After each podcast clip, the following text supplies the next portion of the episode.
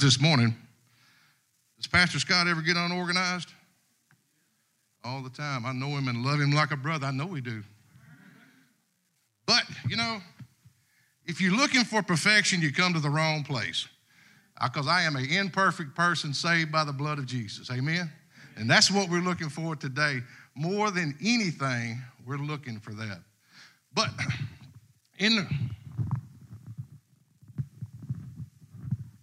in the greeting, in the greeting today, I just want to thank y'all for coming out, having the best part of this day. And I know we've had a lot of prayer. And didn't our band do good this morning? Uh, especially our drummer. Give it up for the drummer. That's the lead guitar player because I can play everything up here but that thing. I'm telling you, that thing look, because I can't, I can't, I can't do this. I don't know why, but I just can't. But anyway, give it up for our drummer. He done wonderful this morning. He stayed in the pocket, like he said, and he done a very good job. But this morning, before I go, my name's Kemper Pyle. I live here in Camden. Uh, and I'm going to tell you how me and Scott met, and I perfected it to two minutes. I live here with my lovely wife, Latasha. If you go to the post office, she's Tasha. If you're, if you're a grandchild, she's Tala. And I live here with Michaela, my daughter as well. And I want to take exactly two minutes to tell you how I love you. You ready? It was one Saturday.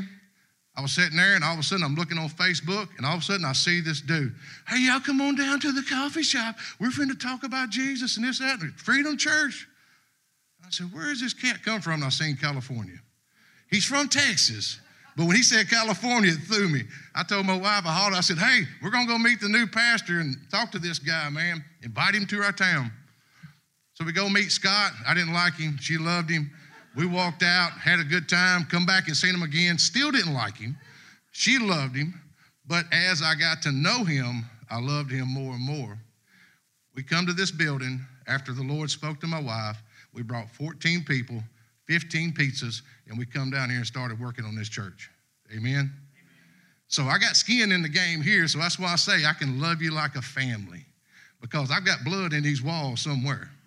Somewhere I've got a little blood. But I've, I, I seen the foundation. I started listening to Scott's heart, and that's what really brought me and said, Man, I love you, dude. And he's been a brother in Christ to me ever since. So give it up for yourselves for making it this far. Amen.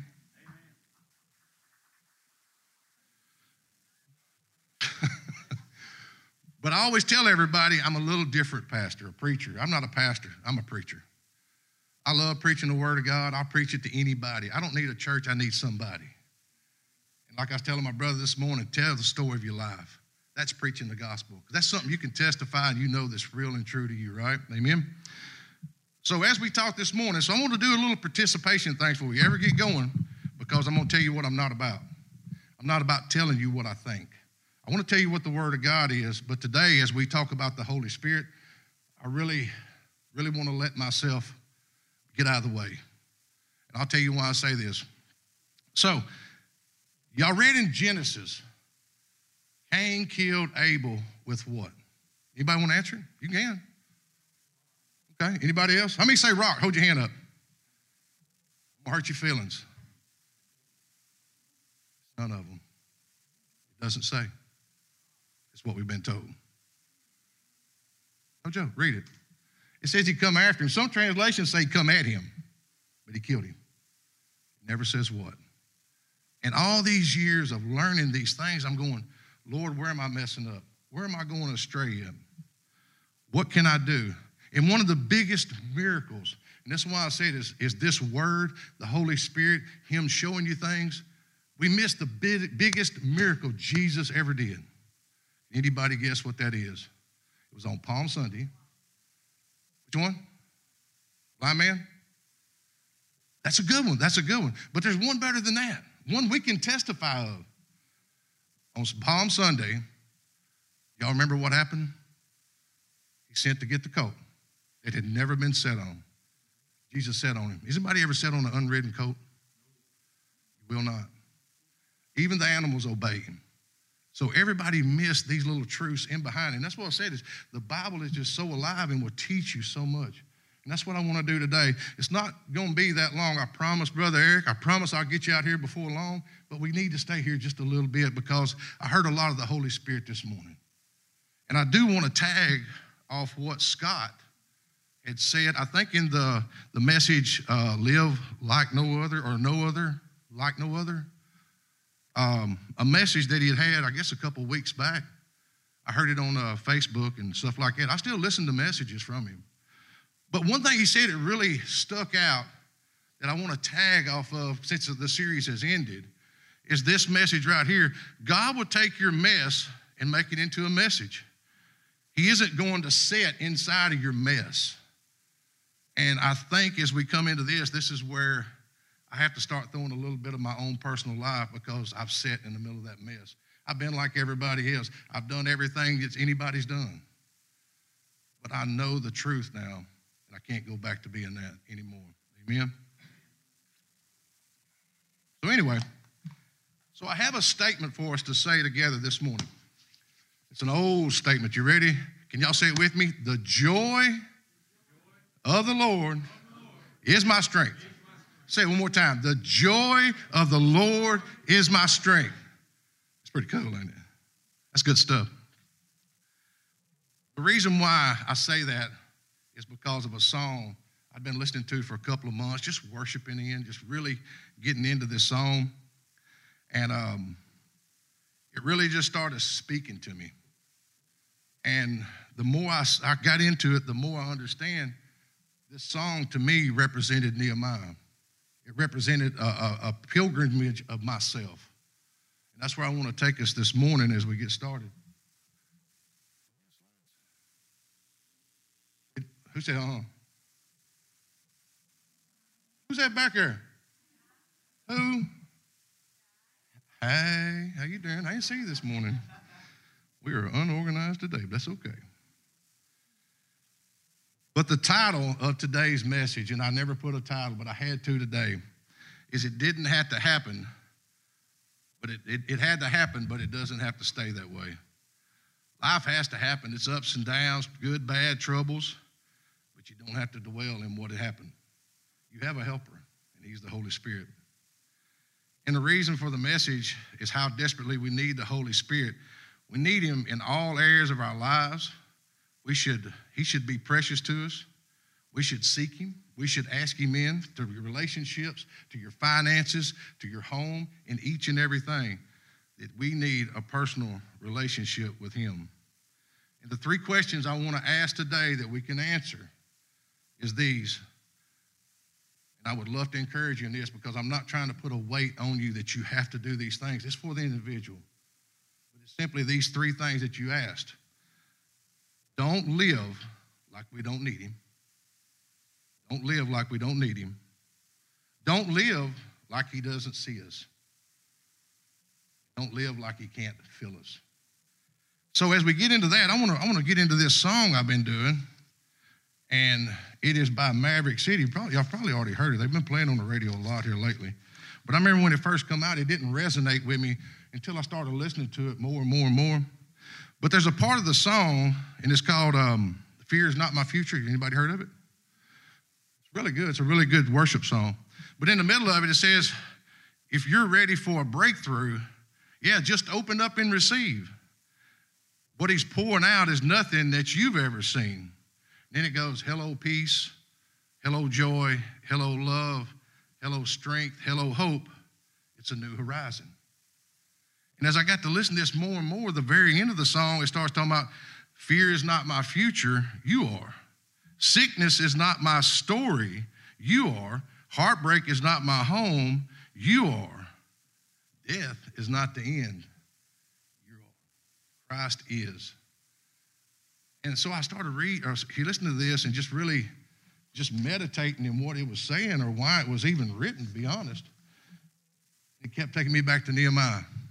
So I don't know if you have a Bible or a device that you can get onto, but we're going to go back to Nehemiah, Nehemiah chapter 8. Nehemiah chapter 8. We're going to start about verse 9, but I want to tell you a little backstory why I said Nehemiah. And a lot of people don't read Nehemiah. Nehemiah was a civil engineer, he was a, a person that actually built things. But the backstory is so Israel or Jerusalem is destroyed, Babylon's taken over. Now we read about that in the book of Daniel. Then all of a sudden it comes up in King Cyrus of Persia, the last king that had it, or Persia, the last that had it, said these things. I feel it in my heart the Lord is telling me to do something. So he sent Zerubbabel, Zerubbabel, Zerubbabel, Zerubbabel, sent him on, but he's the one that laid the foundation for the new temple. They built it. Then all of a sudden, Ezra comes in, and he all of a sudden he, he starts establishing the law and all the things that Jerusalem used to be. Then sometime later, here come Nehemiah to reestablish the walls, the ductwork, the waterways, and all these things. But Nehemiah had such a zeal for God. He had such a zeal. And he remembered what the Holy Spirit was like because that's what he longed for so much was Jerusalem. Even in the first part of the chapter, you read how he longed for that, that Jerusalem. And that's us. Sometimes when we're lost or we've had a little taste, we long for the Jerusalem in our own life. Amen. That's something that we're looking for all the time is that Jerusalem. So, but anyway, as we go forward, Zerubbabel builds the temple, Ezra establishes all the laws, commandments of Moses, and then Nehemiah builds the city. So, right here where we're at, they're close to finishing everything. But there's a part in here I want us to really pay attention to because it kind of brings us back to our own lives to take a step back and look just a little bit. Are we looking for the Holy Spirit in our own lives? Amen. So it starts in verse 8, just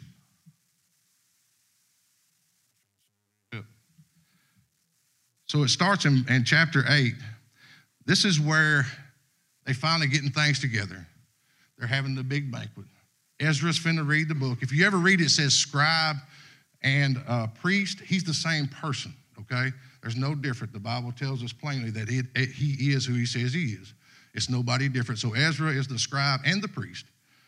And they're getting all these things together, and we see the modern day church starting to form a little bit as well because you get the platform. It said Ezra stood on the top of the platform, opened the book of the law, and started reading. That's where you get some of our church today. Isn't that amazing? There you go, get your history lesson. So Ezra's doing this. All of a sudden, there's a, there's a problem stirring. You know what the problem is? There's no spirit in the temple. The elders in the first part of the book wept, wept bitterly. There's no spirit. The spirit did not return of once they once seen. It was gone. And it hurt their hearts. So as we catch up with him here in, in, in verse 9, it says this Nehemiah, who was a governor, and Ezra, the priest and scribe, and the Levites who, thought, who taught the people and said to the people, This day is holy unto the Lord your God. Do not mourn or weep. For all people wept as they had heard the words of the law. Then said to them, Go your own way, eat the fat and drink the sweet wine, and send the portions to anyone who has, not, has nothing ready. For this day, this for the joy of the Lord is my strength. Hold on to that just a second. Verse 11. So the Levites calmed the people down, saying, Be quiet, for this is the day that is holy. Do not be grieved. And all the people went their way, eating and drinking, and send portions, and make great rejoicing, because they had understood the words that were declared to them. Church, the law was never built for redemption. The law was built. God gave them the law so he could show them how bad they needed him. But it was also to show your sin. No man can feel, fulfill the law except one, and he's waiting on us. Amen. He's already took the law and took it away. Now we're under this grace. And I wish Nehemiah had been under this grace too. This dude is hurting. And, and they come in, and he's so excited, and he's so everything, but he starts giving wrong instruction. If you'll look, it said, when he said, he said, Go your way and eat the fat. If you go back to the Levitical law in chapter 3, what does it say? All fat belongs to God as a burnt offering, aroma pleasing to him. And I couldn't never figure out the correlation. The only thing I could understand what Nehemiah was saying or what Ezra and them was saying to the people was we're so excited. We've got some part of God back. Amen. And we're so joyful. We're rejoicing that we have some of God back in our lives. We, we, we don't have the Spirit in the temple like we once had, but we have the words of Moses that came from God in our presence. We don't have the Spirit, but they were still happy and excited. So, leading into that is where I want to come up with our first question. Don't live like you don't need him. This is what was happening here. They needed him so bad, but he wasn't coming. Where, where we say the joy of the Lord is our strength, now we say the Spirit of the Lord is our strength. Because he's the one that gives us the strength from which he hears from the throne room of God. Amen. So, moving in that, Nehemiah has already promised, I'm going to say this wrong, Artaxerxes, that's his king that he was under. He told him he would come back. So he has to leave this moment here and go back to where he was. He promised him. So he goes back to King Artaxerxes for a time, and then he lets him go. But I want us to show us today how, even as we move in, sometimes we get us a little piece of God and we're like, oh, yeah, things are going good, things are going great. And then all of a sudden, guess what? It all falls apart. And we're left there saying, what do I do now? Where do I go now? The Spirit has not returned to me. Just like Pastor Scott said, He's not going to sit where you're at. If you're doing the things, and we're going to get that in the second question, if you're doing things in your life that's not of God, not of the commandment of God, or not of Christ, is He not going to hang out with you? He'll speak to you. I, I can testify to that when He will speak to you, even in your worst part. He's not going to sit with you. That's the hardest part. So as we see these things, and as we're coming in, I want to skip on over to chapter 13 real quick because I want to read just a little bit. Now remember, he's gone back. Things are just, he's already established the law. Everybody's happy. Uh, they, the, the Levites know what to do. The temple's been reestablished. It's clean. And I mean, everything's just supposed to be going good, except for we have a problem. During this time that Israel has gone on, what have they done? They've married outside the Moabites and the Ammonites. They have married outside of their race, which God said no, but they didn't have anybody else the ones that were left. So now you're split between the northern and southern kingdoms. Lots going on here, isn't it? Lots more to get into later on, but not today. But the point of this is, is he come back, and guess what he finds? He finds everybody doing everything he told them not to do. They're in the temple worshiping other gods. They've got strange stuff in the temple inside the bowls and dishes, which they put in so he, what does he do? He gets so mad in, in, in, in chapter 13 that he starts ripping the facial hair out of the men and their hair off their head. He is so angry at man because he won't even listen. Oh, yeah, man didn't hurt, brother. But he's so mad because no one will worship God the way he worshiped him. Nobody will. They're not having that zeal for God. As I see Nehemiah doing that, I have to understand this. Sometimes I can't do that either to other people. They're not where I'm at, and I'm not where other people's at. I'm in my own lane. I'm not even in my wife's lane. We navigate each other as a couple, as a family, but I'm not her. I can't govern her. She is her own person. She's God's child as well. Same way with each one of you. Sometimes that's the hardest thing is we try not to, to throw a burden on other people around us to bring them down. Definitely don't start ripping out hair, okay? Get you fired from work pretty quick. But we do that from time to time. But at the end of it, I want to jump on down to verse 28 because this is a prayer. The whole, almost the whole chapter is a prayer. But at the, at the listen to what he says at the end in verse 28, he said, And one of the sons, Jeroboam, the son of Elishabab, and the high priest was the son in law of Salabot, and the Hornat. If I ain't saying them right, bear with me. Therefore, I chastened him from me, Remember then, oh my God, because they have desecrated the priesthood and the covenant of the priest and the Levites. Thus I cleanse them from everything foreign, and I have established the duties of the priest and the Levites, each to his work. And I provided for the wood offering, and I appointed times, and for the first fruits. Remember me, my God, for good. That's it. It's the last we hear from Nehemiah. Never hear no more. I have scoured through all the books, just looking for his name, just trying to find something where I could find out what happened to him because he had such a heart for what God had. But what he all he had was what man had given him. He remembered the good times. He remembered what was happening in, in Jerusalem, and that's what he longed for. That's why I said we need the spirit of them intimate things with us. And inside of that, we meet God where He's at, just like the brother said this morning. We meet Him where He's at. Amen. Right here, right in front of you. You ain't got to go to the top of a mountain. You don't have to go to the bottom of a valley. You ain't got to go to another part of the world. You find Him right here, standing right there on that floor. All you got to do is just reach your hand out. Amen? That's all you have to do. And here again, Nehemiah is struggling and fighting inside. And that's why he says, Lord, remember me for good. Remember me for good. So, anyway, if you wouldn't mind, we're going to jump over to John chapter 14. I'm going to tell you what, I am a big John fan. I love me some Big John. Big John was there. He got, he got Jesus' mama. You hear me? Apparently, she was a good one because she accepted.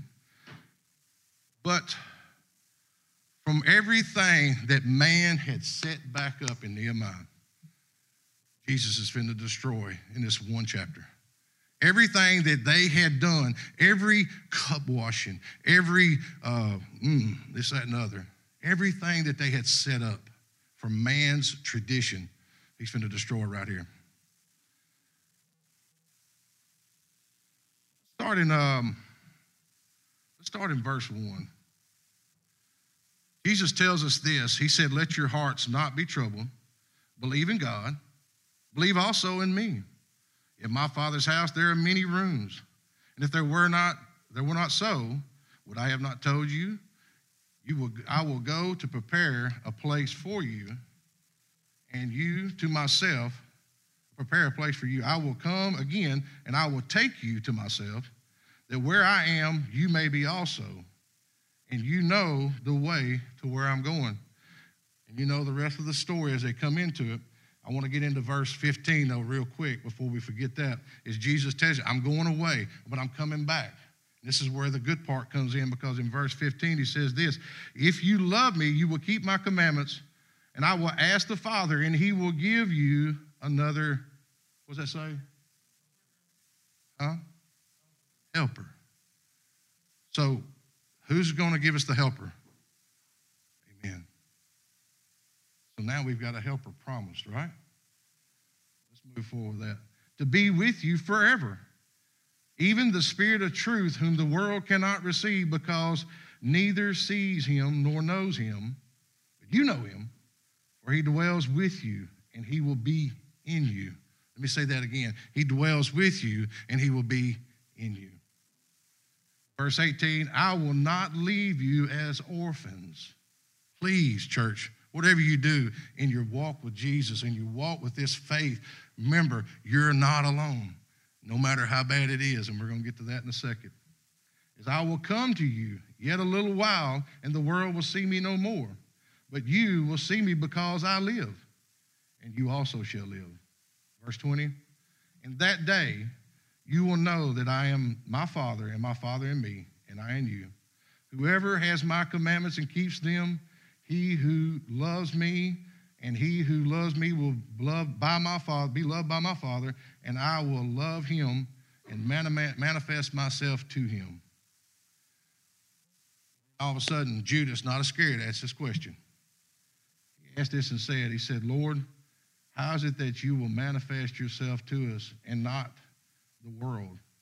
And my Father will love him, and you will, oh, if anyone loves me, he will keep, and I will come and make my home with him. For whoever does not love me does not keep my words.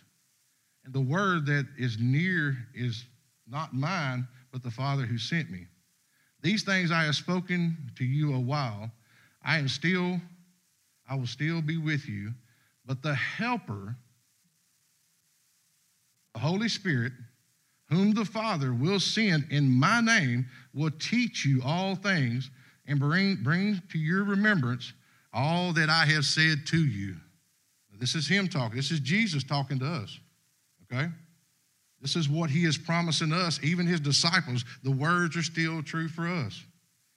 If you believe in Him, this is what He's doing for you.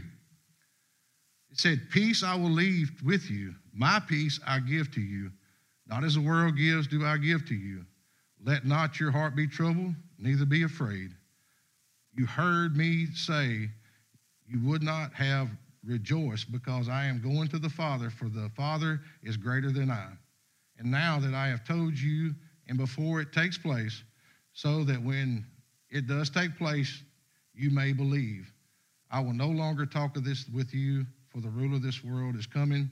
He has no claim on me. But as I do as my Father has commanded, and so the world may know that I love the Father, let us go from here. The reason why I wanted to read all of that, because everything that's happening right here is He's sending us the Holy Spirit. Not right yet. We know when it's coming. Amen. We know, we know when that's coming. But my point is, he already tells him in the forefront that he's going to send the Spirit to him that you're going to have a helper. I'm not leaving you alone. But guess who doesn't believe all that? You guessed it. Oh, Peter. Love me some Peter, man. That dude is just raw to the bone. I'm telling you, he is the biggest bonehead I've ever seen in my life. But I promise you, this guy was solid to the core after he met the Spirit. Amen. And that's what we want to get into. So that's what I say don't live like you don't need him. Nehemiah didn't have him and he hurt. Jesus is telling us here, you're going to get him and you're going to live because he's going to help you. He's going to help you preach what I'm preaching to you now. He's going to bring all these things back to your remembrance. So you come in the joy that the Lord. And I wrote a note over here, just on the side from that, is don't, don't love God for what he gives. Love God for who he is because I hear all the time when I meet and talk to people or, or, or, go to visit with them and stuff, first thing I hear is, man, God's been so good. He gave me a car. Man, God's been so good. He gave me a truck. Man, God's been so good. My bank account's full. That's irrelevant to me. That's God loving you. That's what I want to know. I don't care about your car. Praise God. He's good. He's always going to give you. Does he not say in his own word? He said, For those that love me and abide in my word, I'll give you everything. Jesus wrote a whole chapter on it. Just believe in me. Seek after the things of God. Seek after the kingdom of God, and I'll, I'll give you everything you want. But seek me first, not the things. That's another sermon, another story, another day. Another day, another day. I'm getting off track. I got you, baby. I'm listening. She, she be preaching to me as much as y'all think. I seen him eyes cut over. She's like, You're getting off track, boy. That's why she insists I do notes. Because if not, we'd be here for a minute.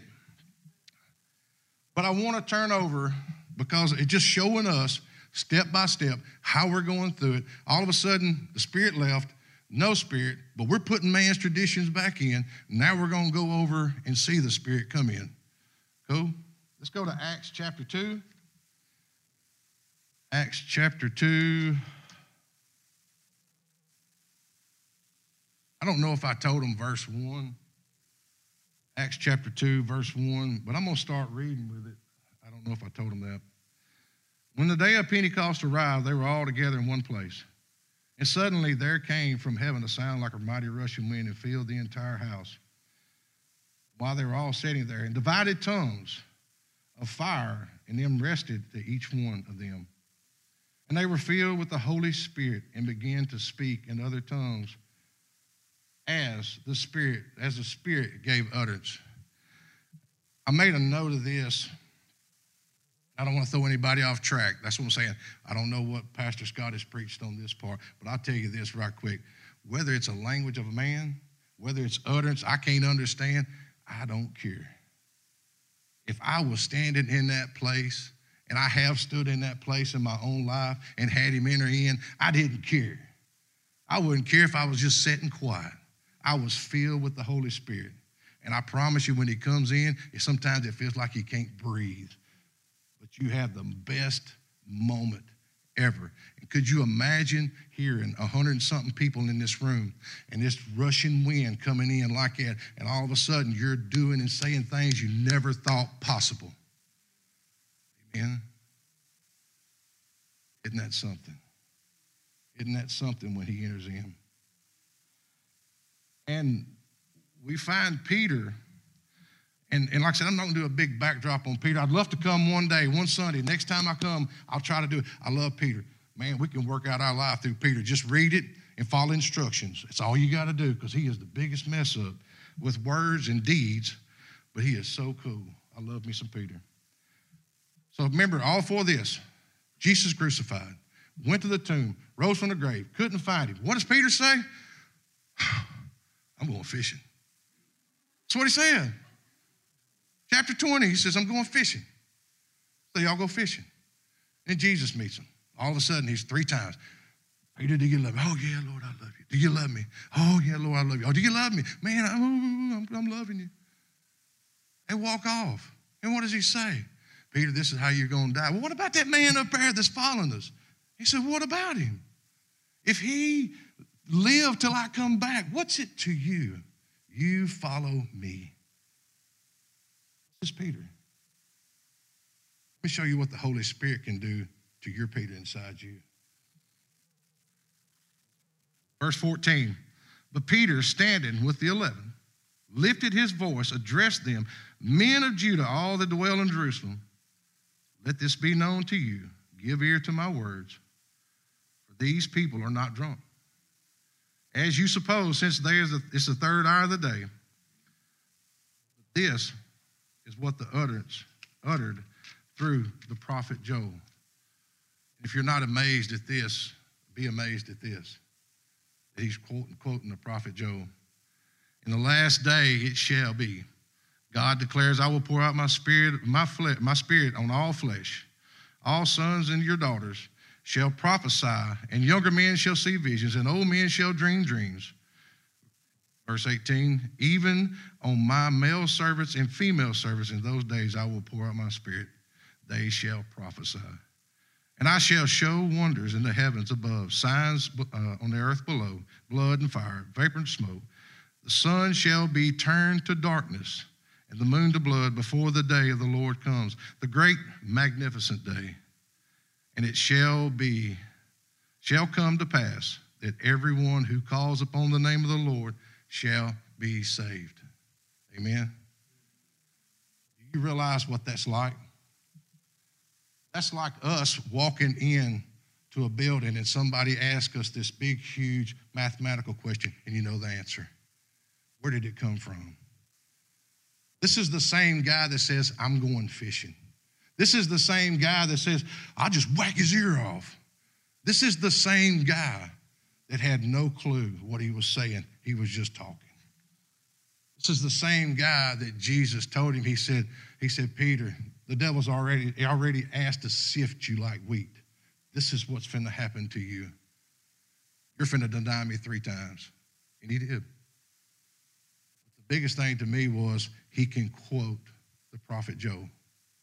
And through all of this, what did he do? He went proclaiming the gospel of Jesus Christ. He went on and just absolutely just blowed minds for people around him because Peter in Acts chapter 5 was out telling these things and prophesying of Jesus and gets thrown in jail. And all of a sudden, one of the, one of the, uh, the Pharisees of the law, the teacher of the law, Gamaliel, he says, Wait a minute, boys. Before we kill them, y'all go outside. He said, We've had other Jesuses come through here. Nothing like this has happened. Let's do it this way. You, you do whatever. But if this dies, it's not of God. But if you hurt them or kill them, you're going to find yourself battling against God. These guys had a choice that day. I would like to think that the Holy Spirit might have said, No, it's not a good idea. I would like to think that. But But I also think that reasoning come to their heart that they knew enough about God that they didn't want to go against him either. This is Peter and them, whipped, beat, and went out rejoicing. Same guy, I'm going fishing. I'll whack an ear off. I don't care. I'll go to cross with you. He didn't care how much of a change he made through the Holy Spirit. Never live like we don't need him. When the Spirit of truth is, there's freedom. To lead, guide, to give wisdom, to tell us, to heal us, to give an account for us. That's what's amazing to me. He's giving me account today. Pray, to give wisdom, to tell us what he hears from the throne room of God. We should be amazed at that every day of our life that he hears something we will never hear until we get there. And he's giving it to our hearts. That's the amazing part. Sometimes as we go through, we need to, to break ourselves down just a little bit. Take us out of that place, and we're going to read about that in the last question of what Paul, but we need to remove ourselves and just remember how precious this Spirit truly is. If He is that precious, the Savior of the universe, the one that shed blood for us, stands and says, Do not grieve the Holy Spirit. There's only one forgivable sin, unforgivable sin, and that be with Him. Isn't that amazing? He's got to be precious to each and every person. Anyway, so moving forward into our second question is don't live like you don't you don't see you. And I pondered about that for a little bit when it hit my mind. I was like, what do you mean don't, don't, don't, don't, what, what do you mean don't do these things? Don't live like he doesn't see us. How many of y'all have, have went around, you're like, hey man, that's daddy standing over there, put it away. Okay. How many of y'all have done that? Dad never seen you. All of a sudden you're like, man, look, old boy's coming around the corner. You got to, here, put it up. Here comes the boss. How many times have we done that? He's not seeing the physical of what you're doing, he sees your heart. And how many times have you stood somewhere and said, Hey, there's the preacher, shut up? How many times a day do I walk through that? I come, I told him, I said, guys, I'm not Jesus. I'm just Kemper. I'm not going to condemn you. I'll lift you up, but I'm not going to condemn you. I can't I said, so it's what's in your heart that he's seeing. Don't pretend like you can't see it. And a lot of times we do. We will hide ourselves in such a way into something that, that's so uh, twisted that we get ashamed of it and it's hard to get back. That makes sense? Sometimes things get a little twisted on us and it's hard to get back to that where we need to be. And inside of that, I want to I want to go to Mark chapter seven. If you, like I say, if anybody got, y'all don't carry Bibles anymore. Nobody carries Bibles. Okay. We can't at our church. It's too dark. Hey, I do too. I use my phone a lot. That's the only thing I can see. Mark chapter seven. But I love these old Bibles, man. The only reason I have a hard time reading because I highlight them and I start underlining. Next thing I know, I'm crossing out words. And I'm going, he said, she would.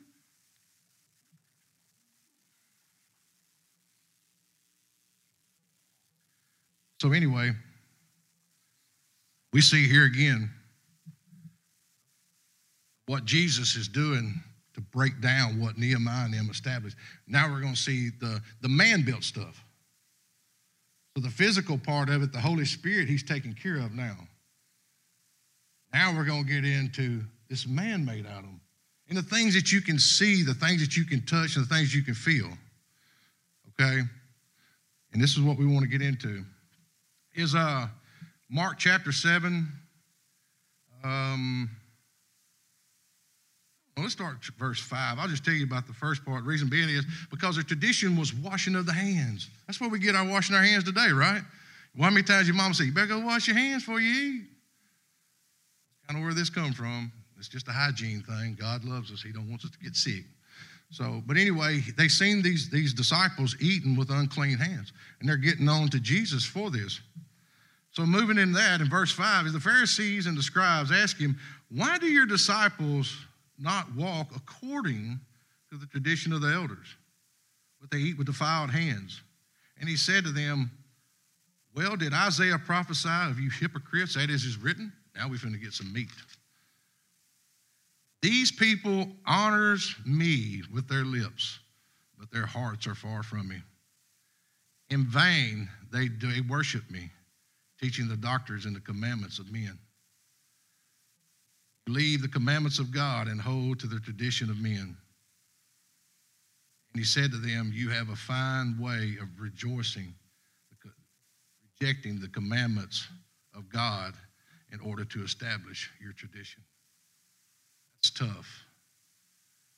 That would be pretty tough to hear that everything we know today, it's like somebody coming in here saying, Everything you're doing is wrong you do?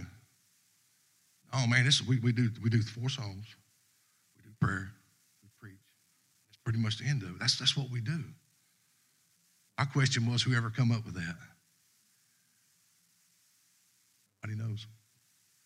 It's something that was put in by a man, but I still love it. I still enjoy it. I still rejoice. I wish we could have went a little longer with the music. I felt like they was just catching a stride. I really do. And let me tell you what, if you can't worship God in complete silence, you're not worshiping. It doesn't take an instrument, it doesn't take somebody leading you into anything. You lead yourself. You just simply say, I need you. I need you in my heart. Cleanse me from my sins. Let me get in fellowship with you. That's all you have to do. Don't live like he can't see what's inside. And that's the part that hurts the most. Because I, the reason why I come up with this is we, me and my wife had a, a pastoral friend of ours, and I won't even say where, because if he ever sees it, I don't want him to think I'm down in him. I want him to come back. And when I say a couple, two or three hundred people, preaching. He's, he's fire. I mean, this guy can absolutely deliver the word of God. I mean, he is tough. Guess what happens? Just divorced his wife, left the church, left everything, doesn't see his kids. I think they're in Denver or somewhere like that, and he's now in Shreveport. Where did that come from? It didn't come from his lips, it come from his heart. I just use that as one small example, but that's all the devil needs to move you from one place to the other. And I can testify to that. I promise you, because I run from, you can pick it up, you're all right. I got you back, I'm gonna embarrass you anyway. I love you. I do. I love that guy. He is intense. But I want you to understand, he's very intense. Go ahead. Woo! but I love him. But anyway, what I'm getting at is this is, is everybody wants to show that outward man. This is who I am. I go to freedom. I run the sound booth. I am. You're not. You're just a man. I'm not picking on you, Eric. Just know I can mess with you. You follow what I'm getting at? That's why Jesus taught us to be humble. To be humble where the Spirit can actually perform in us the work that He needs. He will make you say some things you never even dreamed of. I'm standing in a jail with all about 30 or 40 guys around me when I was doing our prison ministry. And all of a sudden, I look at the paper that I brought that I knew I'd worked two weeks. And man, I had just, oh, I'd done all the back stuff and had the cool antidotes. I mean, it was just so awesome. Literally awesome. And I'll never forget because they checked your Bible when you went in and stuff like that. And I just had two little pieces of paper stuck in my Bible because that was my sermon. I was going to tell them, and it was just fire, and we were going to do this. And, and I remember pulling that out, and I remember looking at it, and I'm going, couldn't read it. I could not read one word on that page. It looked like little ants scrambling. So I took my little deals and stuck them back in my Bible. And I said, fellas, let's talk about walls. To this day, I've never known what that come from. I know where it come from, but why walls? It's something he wanted to say to somebody. It's something that he wanted to present to somebody to give them a chance to come back. And don't never mistake the things in your life that he's doing in front of you that you're doubting, that you're not seeing, that you're not believing in. And that's where it starts getting a little bit tough. That's where this faith thing starts to start kicking in just a little bit. I promise you, people, I can promise you with every testimony that's inside of me, I've seen him move and I've seen him do miracles. Not to anybody but me. So don't live like he doesn't see us.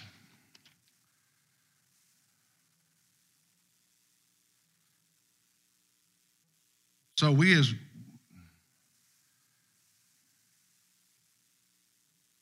I want to go. Let's, let's finish it out. Let's finish it out. Let's finish it out.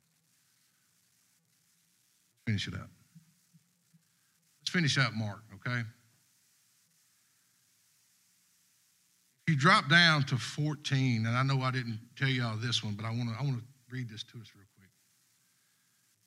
In verse 14, he called the people again, and he said to them, Hear, hear me, all of you, and understand. This is Jesus speaking.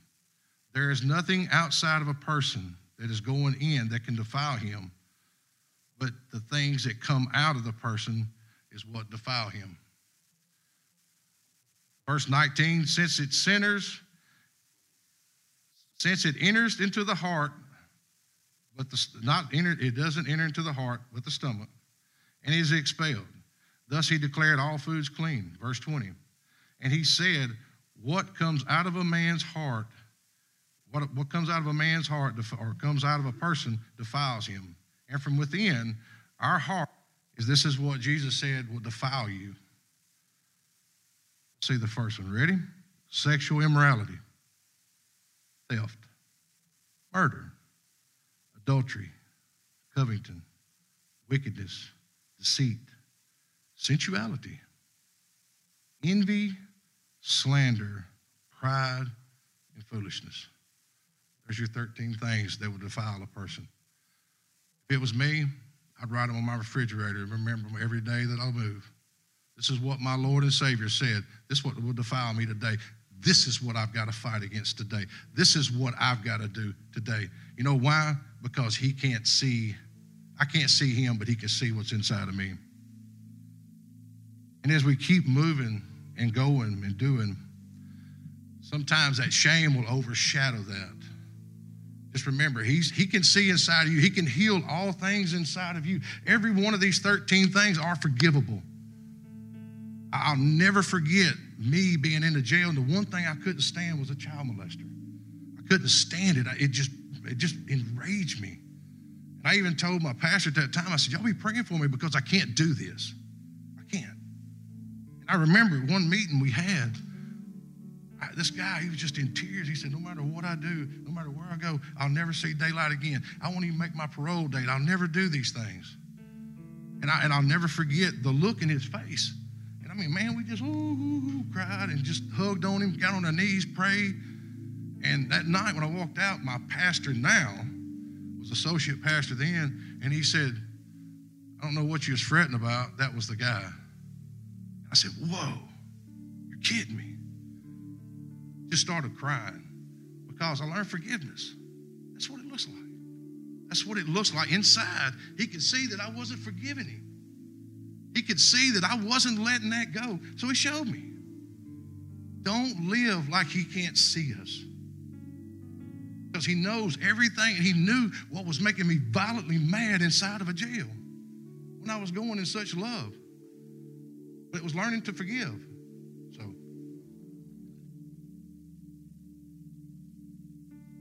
That was a tough part. It's a hard lesson to learn. It wasn't easy, but I remember it. So now it's in me. And he sees that forgiveness. I forgive everybody. I don't care who you are. I don't care what you're doing. I don't care what you want to say you are. I say you're a child of God. You show him different. I can't. I can tell you about him. I can lead you to the place. But you're the one that's got to do it. And I promise you, if you ask this spirit inside your heart, he will help you 150%. He will never let you go. He won't let you fail. But you've got to walk inside of that. Like I said, he's not going to deal with your mess. That's you. You've got the words to live by. Words to live by. Live by them. Don't say it. Show him. Show him in here. Show him who you are. Doesn't matter what the world thinks. My brother said this morning, I don't care what people think about me. I care what my Lord thinks. Amen. That's good. I like hearing that. That's good. The last one we come into today, I don't know what time y'all normally get out of here. I know Scott said he's been trying to keep his message down to about 40 minutes. So, but I'm, I'm not like that. I don't care. We could stay here four hours. We could have another Ad, Asbury, what's it, whatever that place was up there to have revival. If y'all want to, we can do it today. I'm hungry. I know y'all are too. Don't matter. Lord said, I got food you know nothing about. Amen. But moving into this last one, this was a tough one for me. This was this is my hardest one to, to, to fill out. Was knowing he couldn't he can feel you. I lived like he couldn't feel me. I run from him for 10 years. I was a, I was literally assistant youth pastor. Went to church every Sunday, every Wednesday.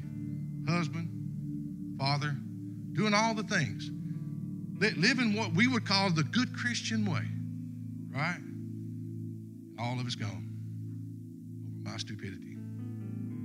Don't think that he can't fill you up and bring you back from where you were. Better yet, why don't you let him fill it up before you get to that point? Let him fill you up before you ever reach. And please, and that's why we're doing it right now at, our church. We've got a man group, and we meet once a month. And that's what's been so important to me is to pour into these hard-headed men a little bit of joy. These women have been fighting this church and doing things in this church for way too long. Fellas, we got to step up. You ain't that busy. Your yard can be wait. It can wait a little while. Right? This is more important. You never know who you're sitting by that's dying. That's tough. You never know who you're sitting with that's dying. Sitting in a room full of people, and I was dying inside. There's nothing I could do. Nothing.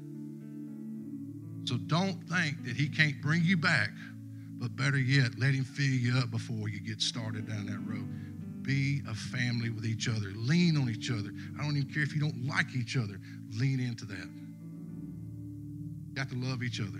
Amen. It's kind of an add-on. But I, I want to kind of go this route, and I know it's going to seem a little different. And I want to turn to Second Corinthians chapter 12. Through 7 through 10.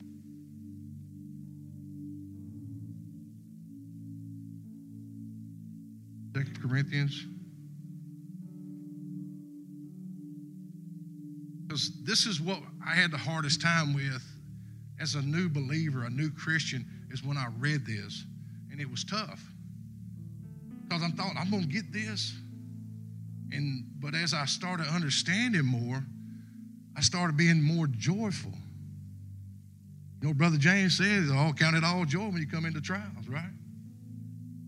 But Paul, in, in verse in chapter 12, starting in verse one, he's he's talking about uh, this man and having things of God. He's boasting and bragging and all these things, but then he comes all the way down to verse 7, and that's where I want to start, right there at verse 7. He said, So to keep me from becoming conceited. Anybody say conceited? How many times have you been down that road? To teach me, to keep me, to hold me, to help me, to keep me from becoming conceited because of surpassing greatness of the revelation to me. a thorn, follow me up there, please. A thorn was given to me in the flesh, a messenger of Satan. So to harass me, to keep me from becoming conceited. Three times I pleaded with the Lord about this, that it should leave me. But he said to me, My grace is sufficient to you, for my power is made perfect in your weakness. Therefore I will boast, Paul saying, I will boast all the more gladly of my weaknesses so that the power of Christ may rest upon me. For the sake of Christ, then I am content with weakness, insults, hardships, persecutions, and calamities. For where I am weak, I am strong. Amen. Don't that sound like us? You ever had something just come up on you, just start bugging you? It's like it's like it's just just give an instance. Just say uh, we're having meetings here at the church, you know, and, and the youth are doing things. All of a sudden, all that day, you're like, everybody's ring, ring, ring, you know, boss, and all of a sudden you can't find your tools, or I can't do this, and it's just like one thing after another. I see a brother shaking his head. Praise God, that's me. But I, it gets to me a lot. But man, the devil hates me. I be doing a bunch. But I don't care. I stop in the moment and I say, Lord, help me. Help me focus. Help me keep myself directed. Even my wife will call sometimes. She like, I, I just, my mind's just blitzing. I can't think. We'll pray right there. Hey, I pray that the peace of the Lord be upon you, that your thoughts will line up with His, your, His will be done in your day. That's what it's about. Seek Him first. Let Him send the Spirit to you to ease that especially when something's going on. I quit looking at the bad things that are happening and started asking God, what are you doing? What are you doing? What are you doing to me? Something good's going to happen. I mean, seriously.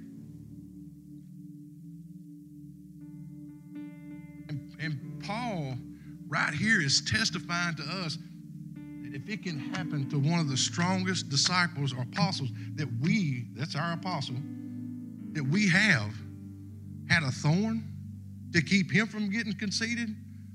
What was he conceited about? Because he knew the Word of God. Church, I want to say this pray for your pastor.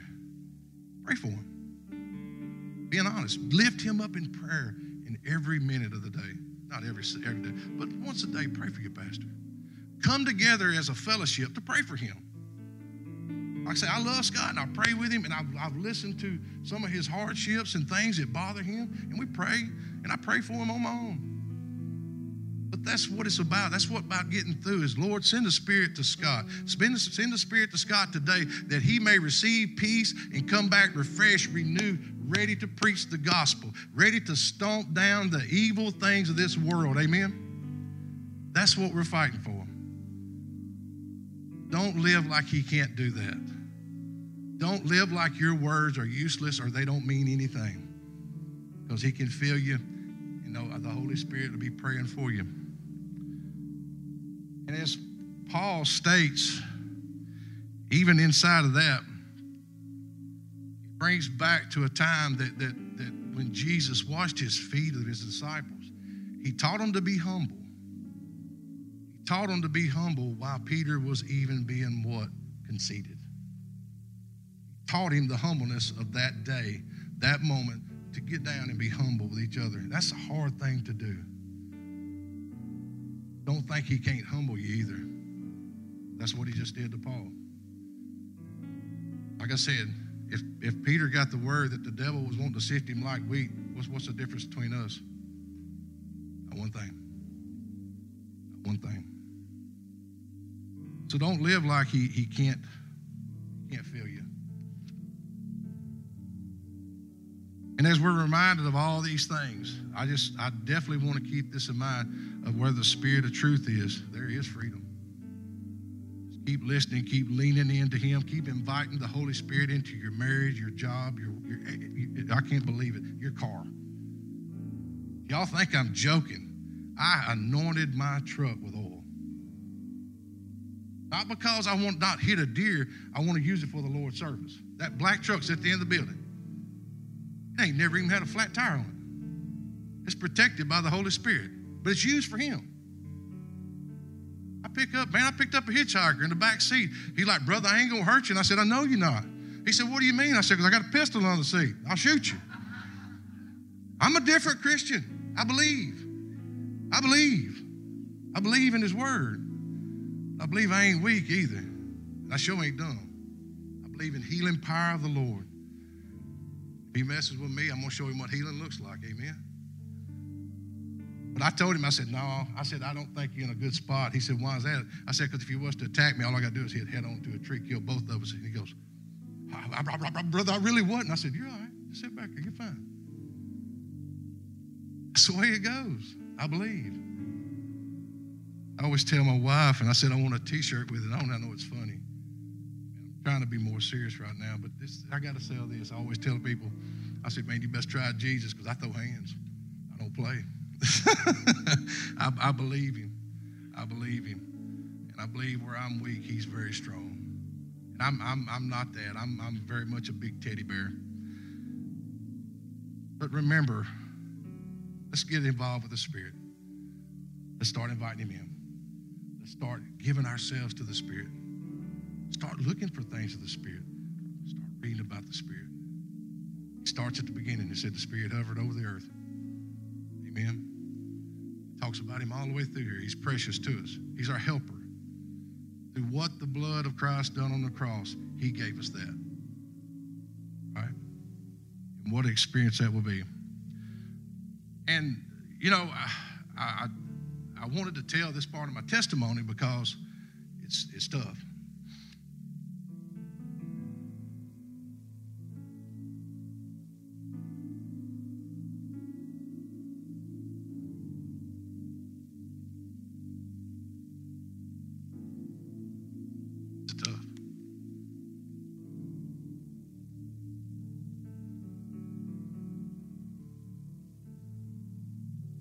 Think all these three things can't come together, you're looking at it.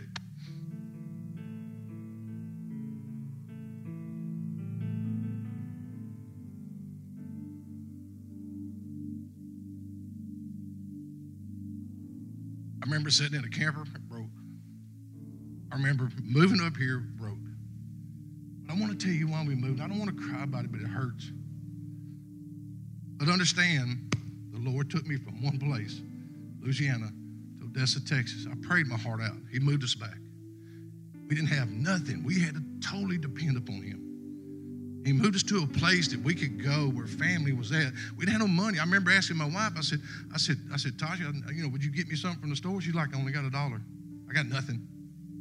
And I remember that. And I remember taking that Bible when she went to her uncle's house. And I said, I mean, I was just reading. I was, I was mad. But I said, Lord, I, I got to depend on you. I got to learn how. Show me. It was read in Psalms. Then he showed me three days later. Three days later, not that day, not the next day, three days later, a buddy of mine called me. He said, Man, he said, Come on up here. I got a trailer I need you to fix. He said, How much you charge me for it? I said, Oh, a couple hundred bucks. He said, I was thinking a couple thousand. And we this is this is the truth. And that's what I said is when we left I left out there that day, he handed me the check. And I, told him, I told my wife, I was so excited. I called her and I said, Hey, I said, let me tell you the news. She said, No, let me tell you some news. And I said, Hang on, I got a phone call. I'll call you right back. And I said, I've even got some better news. I got a I got an interview for the maintenance manager job at Gross and Janes in Camden, Arkansas. He said, wait a minute. I've got a UPS or a USPS meeting in Camden, Arkansas same day. And we moved. I didn't even have the money because I was trying to catch up on my bills. I didn't even have the money, so my buddy was talking to my wife. He loved her to death. We, we was all eating fish that night, and we sitting down there at the camper eating fish, and all of a sudden he goes, Man, hey, look, I'm gonna write the check for your lot rent. We come up here and we moved to out here at the, the Y, I think, at the 278, 79 deal. And we set up in that little camper, the only one there. And I, and I remember that, but I remember going to, um, remember the first week we were here, we had no money, no nothing. We had food. We had, our people just piled us up. And anyway, when we, the first paycheck I get, I took her to eat. We went to What's Cooking. Didn't know where to go or what to do. Went to What's Cooking. Come back, and I'll never forget it. Took a, took a side road. I guess if you ever know that area, it goes out, makes a little turn. Then you go up to the stop sign and take a left and go back by uh, J.D. Denton's place. Anyway, I made that turn. There was a guy sitting on a bucket on the side of the road. I heard a voice say, Give him the food. Kept going. Got to the stop sign, took a left, give him the food. Uh, went to, to the camper, parked, and I heard that say, Give him the food. And my wife, she's like, You all right? I said, No, I need to, I need to, I need to be alone. So I said, Lord, I, I don't want to give this man, this is dog food. I said, We're going to give it to our puppies. It was scraps. He said, Well, give him the $20 you got in your pocket. And I remember watching that guy walk in front of it down the road. He went to the stop sign, he took a left, and there was some little Jimmy Gold buildings there. I remember running through them buildings to catch him. I'll never forget his smell. I'll never forget what he looked like. I'll never forget what he said. I asked him, I said, Man, how you doing? He thought I was going to get on to him for coming down the road or try to run him off. He said, It's hard out here. And he had on a brown plaid suit tied together with strings. And it, it was bad. But I remember, I said, I couldn't even talk. I said, I said, God wants me to give you this $20. And I said, listen, you're more welcome to come down here and eat, but then there were scraps for dog. And he's like, no, man, you're fine. He said, I believe I'll use down the road and give me something. You know what I'm saying? I'll, I'll, stop somewhere else. I appreciate you. And we talked just for a few more minutes. And man, I went back, and I mean, it, before I even made it, I mean, I was just gasping for air. I couldn't breathe. I was crying. But it was the Holy Spirit saying, You're ready to preach.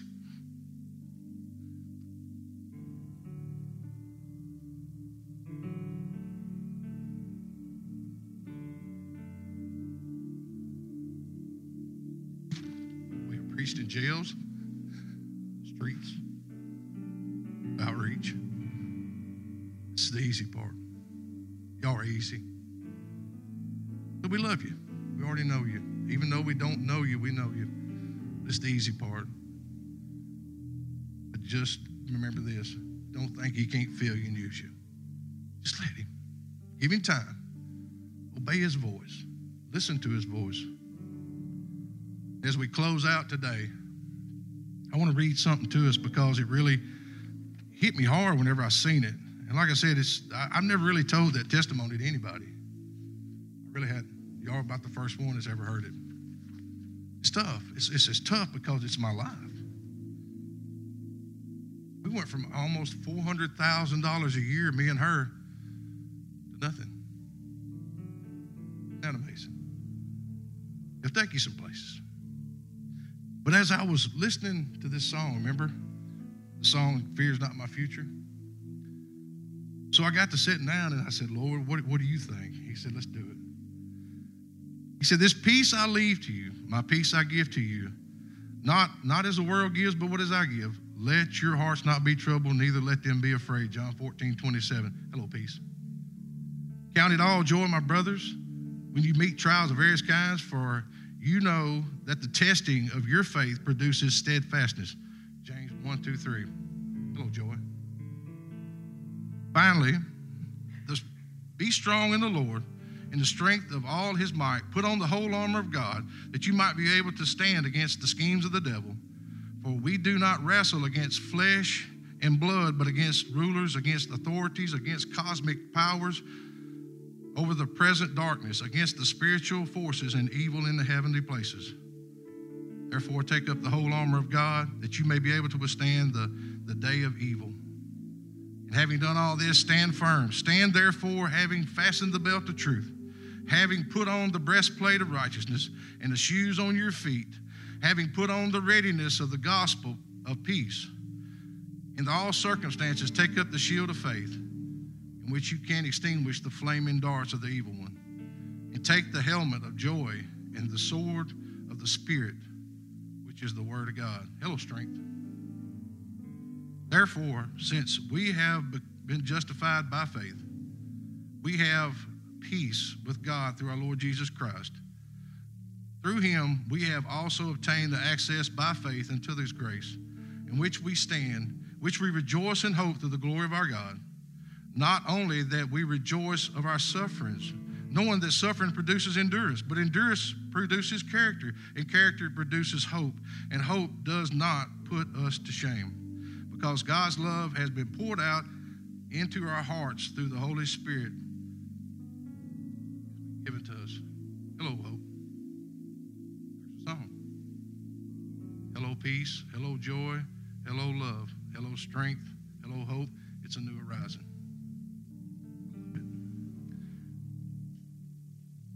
You know, I, I, I, tell it like this I love Scott. I keep praying for him. I want y'all to love him back. Telling people about this place because you don't know how many people I tell about it.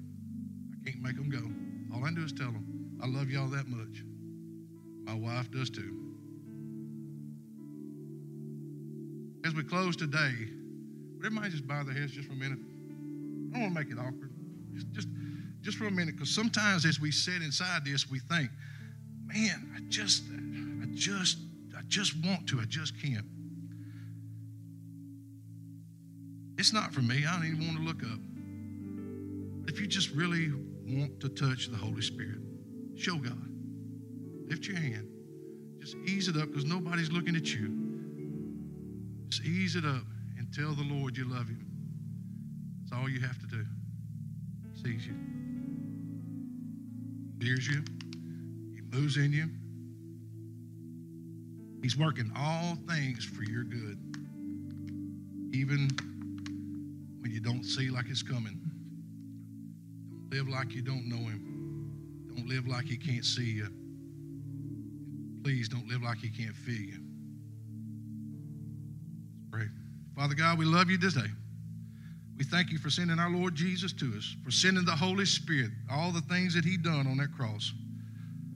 Father, to glorify your name in this earth, to lift up the name of Jesus, that the Spirit would utter to us. Father, thank you. Thank you for being the Almighty. Thank you for being the God that hears, not a God of brick and mortar or stone, that you are a God that hears us. You listen to us. Father, you answer us. Sometimes, Lord, we don't like that answer because it's no. Thank you for what you do. We thank you for the salvation that you poured out on that cross. Spirit, uh, as the scripture says, even from the foundations of the earth, he was slain. You knew it was coming. You've seen us. You heard us. Fathers, we stand here today, united as brothers and sisters. We glorify the name of Jesus. We lift your name high above it all. And Father, we ask the blessing upon each and every person here, every man, woman, and child, everyone that walks through these doors. Be blessed by the Spirit of the Lord. That the Spirit be strong and mighty in this place, in this house. Be strong with Pastor Scott and Stephanie as they go forward. Help them to lead, help them to guide, instruct, all through the gift of the Holy Spirit.